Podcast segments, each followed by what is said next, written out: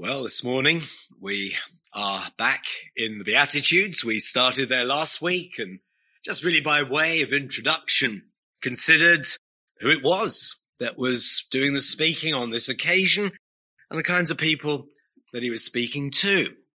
So we move on more precisely now to look at the first of these Beatitudes or blesseds. That's what it means. Uh, this is happiness.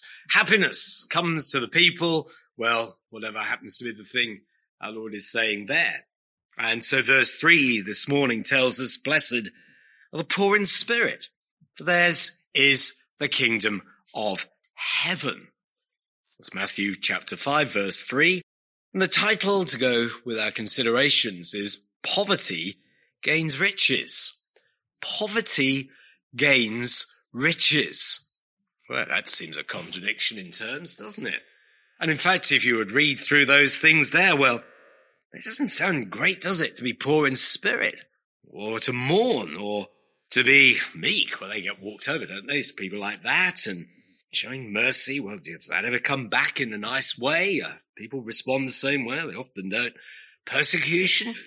So, so much of it sounds highly unlikely, doesn't it? That benefits, happinesses, blessednesses, that's what we call them the Beatitudes, should come to people who fit those categories there. Poverty then gains riches. I don't think either that this is just some kind of intellectual game, that it's all way, way off in the future, that there's nothing to find here now, that this blessedness, well, that must be heaven, mustn't it? And well, we just have to put up with what we put up with in the meantime till we get there. No, it's telling us these things are now or the beginnings of them are now. That this isn't remote future. This isn't another day. But no, this includes today. That we are in a blessed state. Not uh, blessed will be the poor in spirit or blessed will be those who mourn, but blessed are. Present tense. Blessed are. Right here, right now, the people then that he first opened his mouth and spoke to with these sayings, but also us who have a Bible open and who have ears to hear what it has to say to us today. And this first one of the Beatitudes, this first, blessed are, blessed are the poor in spirit, sets us up for all the rest that will follow. Get this one wrong, you'll get the rest wrong.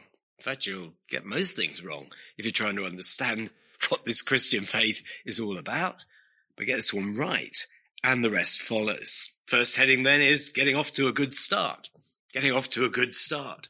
Getting an understanding of this because it's not as if, well, we could have jumbled up the order and we could have started with blessed are the pure in heart or we could have started with blessed are those who are meek.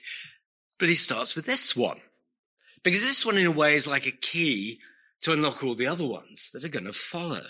To get this right, like a foundation, get the, this right, and you're building securely. Wrong, and you'll find that things just, just aren't fitting. You'll come to fit the doors and just, just don't fit. This whole thing is, is wonky. Uh, you come to, to put that up and no, it's not, not straight here because the whole thing got off to the wrong start. And what we find, and it's a bit like the Ten Commandments in that we get the first commandment right about having no other gods beside me and all the other commandments kind of fall into place more, more easily in a way. You see, ah, why this and why that? Get the first one wrong and all the rest are going to be out of kilter as well. So we see here that what is described is, is an attitude of heart. It, it's not talking just about how we look, how we say, how we dress, how we speak. It's actually about your heart and my heart, a condition of being, an attitude in the very depths of our being. And that attitude here, which is commended, is called being poor in spirit. Right. Something fundamental hinges upon that attitude, which is actually going to make the other beatitudes fall into place, which is going to make sense of them and in a way make them work. That if you get this one right, then the others fall into place more easily. Get them wrong, and all the opposite things will follow. No, no blessednesses, no uh, beatitude there. The, the opposite, in fact, sort of negative of that. And so whatever is promised to us here, some joy, reason for rejoicing, peace of heart, confidence, in its best sense here, confidence in God will be missing. Second heading. Poverty of spirit is not self manufactured. Okay. Right. That's poverty of spirit. Right. I'll go and get that right away. As if, you know, you've been told this is the best look at the moment and Black Friday's coming up. Right. I don't need to be told twice. I'm on my way. I'll get one of those, put this stuff on and there we are. I've got it. Poverty of spirit. Kind of got it, found it, doing it. It's not something we can just sort of self manufacture. It's not something that is like a, an affectation. As though if I was to really show you that I might qualify as poor in spirit, that I'd sort of shrink into myself and kind of, you know, sort of almost disappear uh, behind the, this, this platform here. No, it's not something that's an affected thing, something that we, we put on and that we, we sort of almost dress according to it or, or our face kind of oh, sinks and we just uh, look miserable. That's, that's what it is. Some people think it is that. You've gotta look miserable. Poor in spirit means look pretty miserable. And so people go around looking pretty miserable. As though you come into church and the thing you should do is be pretty miserable. Actually, look miserable and uh, almost try to be miserable. And it's, it's not saying that at all to us. It's not inviting us there to uh, some sort of act of self-torture as though that's what it needs. It's, it's, it's sort of like a, a bit of self-torture that's involved in this here that we, we kind of attack ourselves and, and, and beat ourselves up in that way and make, as it were, as many difficulties for ourselves as possible and, and forgo everything and, and lose everything in that respect there. Now that's self-manufactured. Neither does it mean uh, being a bit too fault finding and being a bit over the top, judgmental, sort of finding sins everywhere. And if you can't find them, you'll invent a few or you'll manufacture a few extra ones there. Ah, oh, good. There's a sin. I can feel bad about myself because I found one. And well, that's, that's not what it's saying to us here either. Doesn't mean be invisible. Doesn't mean never speak. Just be as kind of invisible as possible. Nope. That's, that's not it either.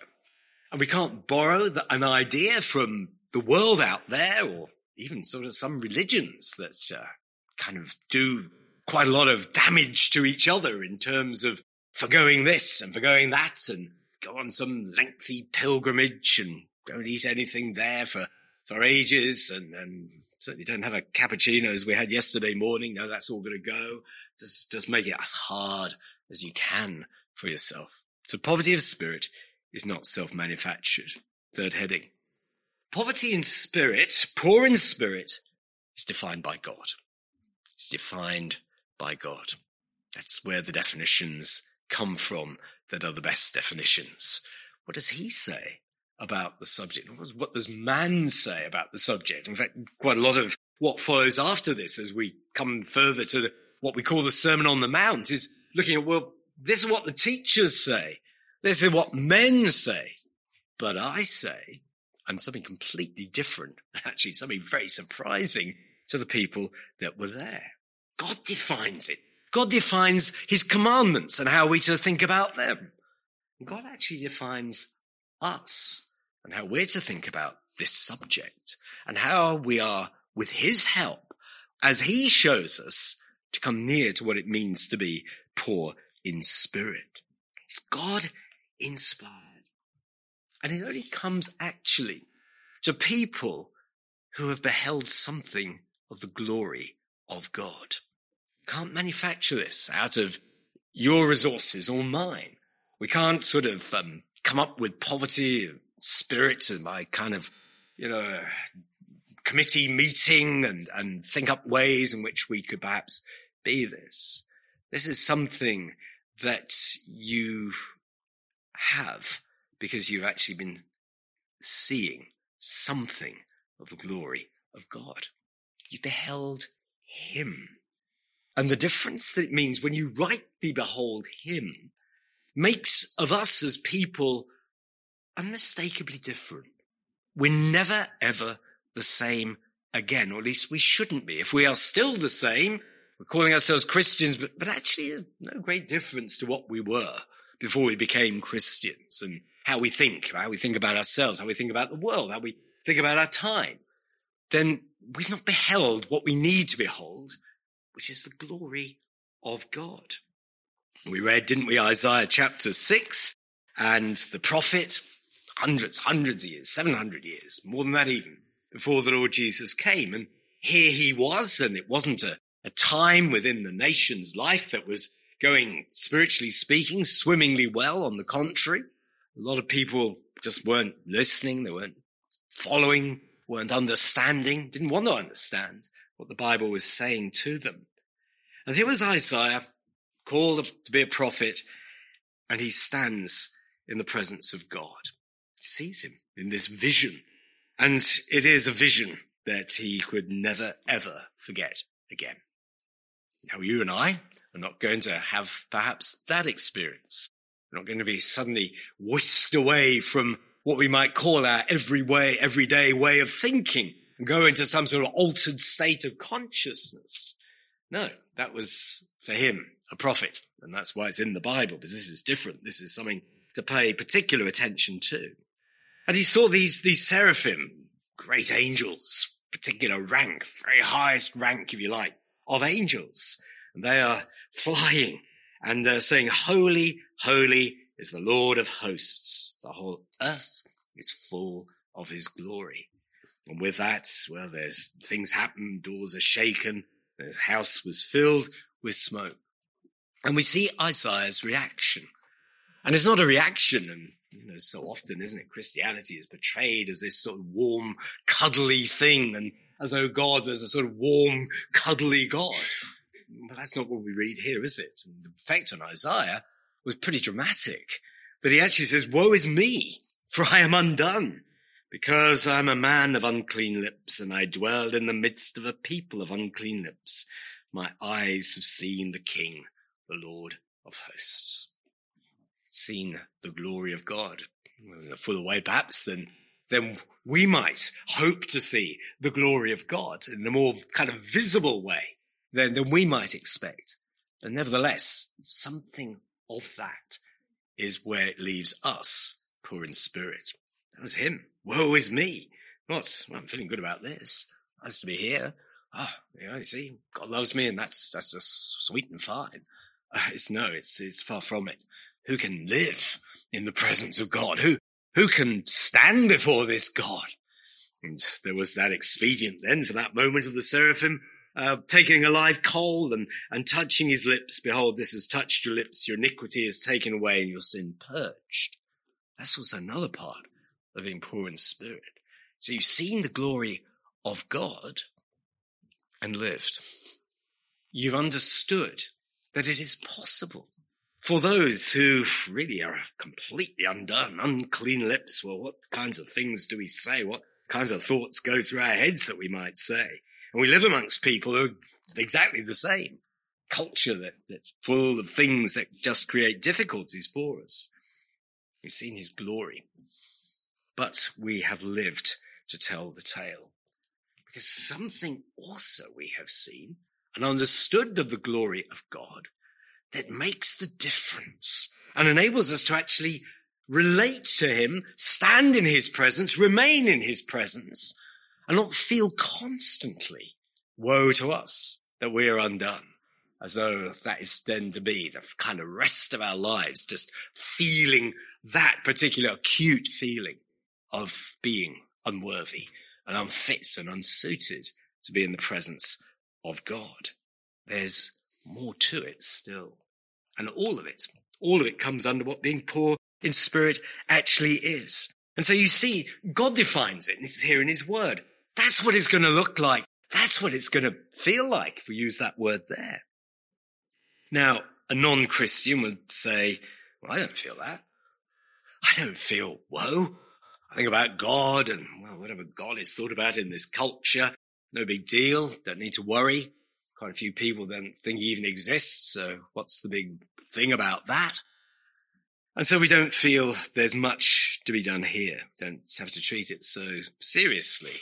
And whatever rules and thoughts we might have about what we think Christianity is, we're inclined to think, well, I'm not undone here. I, I reckon I can do this stuff. I, I can get near to this. And so we, we back ourselves in that. And that is actually really where we come unstuck. We haven't seen the glory of God. We haven't actually understood as Isaiah understood when he was there. Holy, holy, holy is the Lord of hosts. The whole earth is full of his glory. We haven't understood that, that actually we are unholy. That's what Isaiah understood. I'm undone. I don't belong here. I can't stand in the presence of this great being. Why these morals he has and expectations and just who he is. And it isn't as if there have to be particular things that he says. Well, th- these are things I love and these are things I hate. You just know. You, you're in his presence and you, you just know what is right and what is wrong. It's all undone. That's where he is. And the secrets of Isaiah's hearts come pouring out there. And he feels himself to be most not belonging here. How can I be here? I don't belong in this. I belong in the world where well, it's so unclean. It's so wrong. It's so out of kilter with who God is. How can I stand here? Well, non-Christian thinks, well, actually I can. Or if he, God's even there, I, I, can stand through this. And we may even think that death itself, we, we've got a handle on that and well, we'll postpone thinking about it and keep postponing thinking about it and allow ourselves the luxury of living in a kind of God-free environment in the meantime. Well, somewhere, and it's happened to Isaiah, there's not been a death blow to our pride.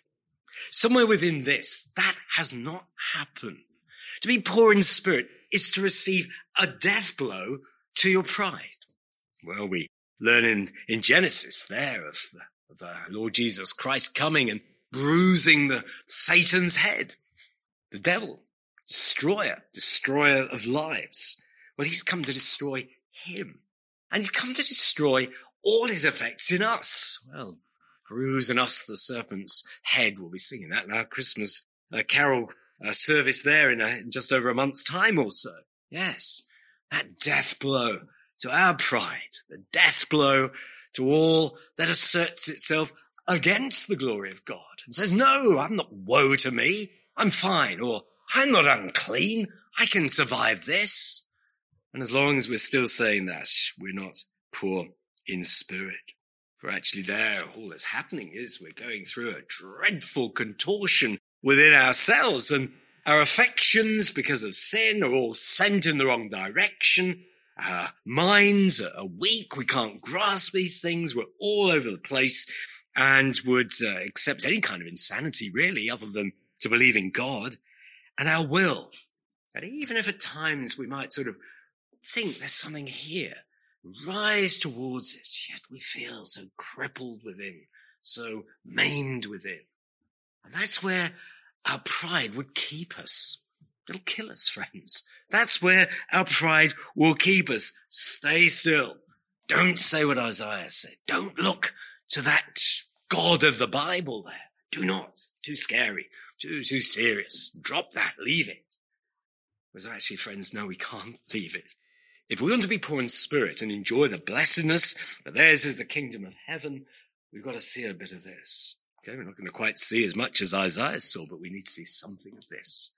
And for there to have been for us a, a death blow to our pride, a death blow to our self-centeredness and self-righteousness and any thoughts that on our own, independent of God, that we're okay. Any thoughts that God's too too too involved here. Let's let's not give him too much. Oh, it's inconvenience of it and what you have to do on a Sunday and oh dear, this is too much, too much. There has to be a death blow to that. And we have to be humbled in our hearts. That's it. Humbled. That's the that's the death blow to pride is to be humbled. And we're left, aren't we, there in a sense, the beginning point of being poor in spirit that Self is in ruins and we're empty. We realize we're busted. We, we just can't match this. We can't live in his presence. This is too, too much for us. And we know that. And we appreciate actually how far from God we are, not how near we are, because we beheld something of his glory. And as we beheld him, he is defining our situation for us. He is giving us the thoughts to think. He, he is directing what we need to conclude about ourselves in order to truly come near to him and to have belonging in the kingdom of heaven. And it goes on for the, for the Christian that we, we're always having to be defined by this and ever having to rediscover something of what Isaiah saw there and to dismiss pride when it rises up again within us and tries to assert self over and against God. And that is a constant and daily battle to have that right attitude, that basic condition right at the center of our heart. That that's us as defined by God. Pride has no place here.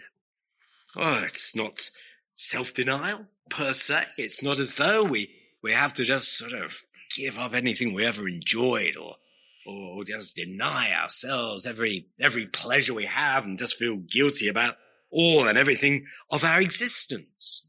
Because there's more to it than that. More to it than that. And pride again would keep us from the blessing of that. Final heading.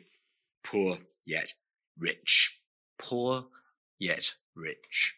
Because if we behold properly the glory of God, it doesn't leave us dead. It doesn't leave us just feeling undone and nothing more than that, a wretchedness that we just then carry with us. It doesn't just leave us with a, a kind of description of who we are, fallen short of the glory of God, hopeless cases, can't rescue ourselves. What, what news that is good is there in any of that?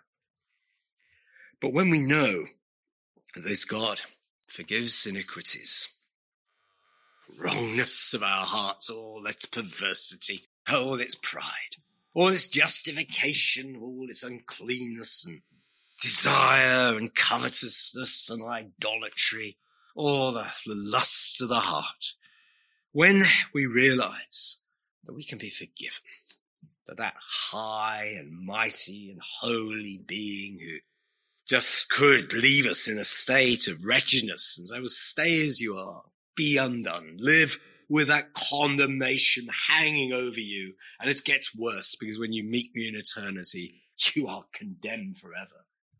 But he's not saying that. And he's saying to those who can be humbled for their sin, have hope. Have hope. I am here for such people. And for such who can own that they are sinners in my sight and can own my definition of them, then I can do so, so much for such people. Why? I can save them from their sin and I can save them from their uncleanness and I can do something about them living in a culture of uncleanness and I can meet with them. I can help them because when they trust in me and particularly when they trust in my son and they trust in the one who loved people so much that he came from heaven, lived a shockingly humble life for one so elevated and glorious, and endured such hardship, such poverty to himself, such injury to his great honor, and then died on a cross, which shocked people there to the core, shocked his own friends to the core that he had to do that. And they tried to stop him doing it. They said, you're too good for this. He said, no, he had to do this.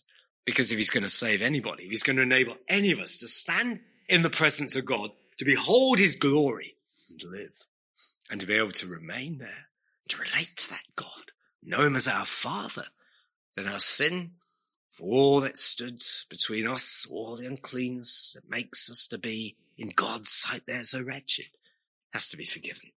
And we can't forgive ourselves, and we can't do anything to earn his forgiveness. But his son can die in the place of such people. And when we believe in him, what he's done, his shed blood, then there's forgiveness. And that's forgiveness. That's deep forgiveness. That's the biggest forgiveness. It's great when we can forgive each other. When this fellow human being to fellow human being, we, we forgive each other. That, that is a great moment. Oh, when the God whose standards and laws and commandments so beyond us there, holy, holy, holy, when he says, and I forgive you. Sinful man, sinful woman, I forgive you. You trust in my son, I forgive you. And then I say to you, stay with me. Speak to me. Ask of me. You can now come to me and call me your heavenly father. with all the smoke and all the glory? Yes, with all of that. You need not fear now that you, when you come into this company, will just say, I'm undone. I have no place here. Because my son has answered on your behalf. He who came into the world and knew no sin and, and lived so spectacularly, holy and perfectly in the midst of a world of unclean lips, but it never infected him.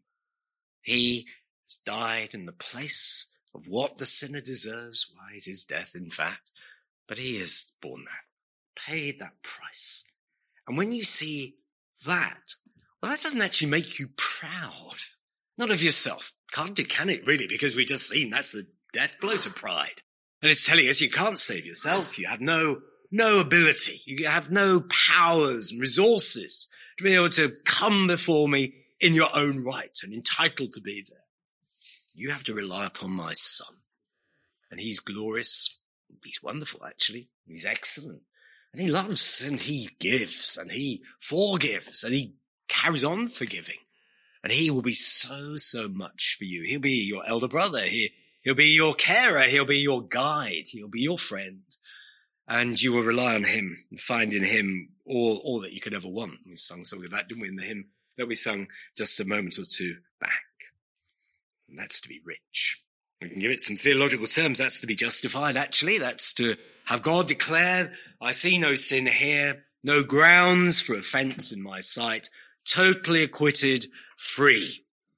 That's good. And adopted. My child now. You must stay with me, not go away from me, not fear me, not, not think of me now as so remote and other and far, far away, but no, you must come to me. And you must pour out your heart to me. Whatever troubles you, you must tell me about. And I will hear it and I answer prayer. Ah, that's, that keeps us poor in spirit. It doesn't make us proud, but it does make us happy. There's the blessedness. That does make us happy. That does do something. If you've seen that, you've seen something. If you've seen how excellent is the Lord Jesus Christ, dear friend, you've seen something. You've seen something that'll never leave you the same again. Change you, change me. And so to be overpowered by him, overwhelmed by him, overwhelmed by his mercy and his, his love and his forgiveness, overwhelmed that he could actually care and bother about you and me from such heights of glory. Where what do we, what do we contribute to God's some happiness? Nothing at all. And yet God prefers and desires that we should be with him, that we should enjoy his companionship and friendship, our minds might be changed, we behold a world differently and behold ourselves differently. It's creative and it's productive and we can do things and we can see how we can change. And he gives us his Holy Spirit. So there's actually power to change. And that means that we are in the kingdom of heaven. This is God's kingdom. The poor in spirit who've seen something of this and learned. Learn to love him. Learn to see how excellent is his name. Why, theirs is the kingdom of heaven as citizens now of this new, new kingdom, this place where we are, what we enjoy, what good things that he pours out into us and all our particular woes and griefs and uncleannesses and troubles that we live in a, a generation of unclean people with unclean lips. Because there's help and we can change. And some of the things we read later about being, say, pure in heart well, from that basic foundational condition of being poor in spirit, having discarded ourselves, our pride, who we are, received instead a new identity from him, my child. my son, my daughter, loved of me, Jesus, lover of my soul, that identity, then you can grow and you can change. And it's not to mean by that that you therefore disappear down a rabbit hole or look to have some sort of cloak of invisibility. I've ended up here standing in front of congregations preaching. We go out into the streets and we preach there and oh, we make ourselves very, very visible and very, very loud and audible. We behave ourselves, but uh, there we are. We're out there and we're telling people this glorious message. It doesn't mean we nothing to say or we want to be invisible. No, we actually want to be more visible because we want to speak about Christ and we want to say well, what he's done for my soul. He's done so much. That's to be poor in spirit. It's not about me, but it's all about him. And I'll tell you about that. And any of us there that know him would say, I'll tell you about that. I'll tell you how he changed me. I'll tell you how, how he loves me. I'll tell you how, how I deserved wrath. I, I didn't deserve any place in any of this. I didn't deserve to open a Bible and oh, I understand what this means. And I pray and he answers my prayers. I deserve none of it. But that's what he's given me because I've now got the kingdom of heaven.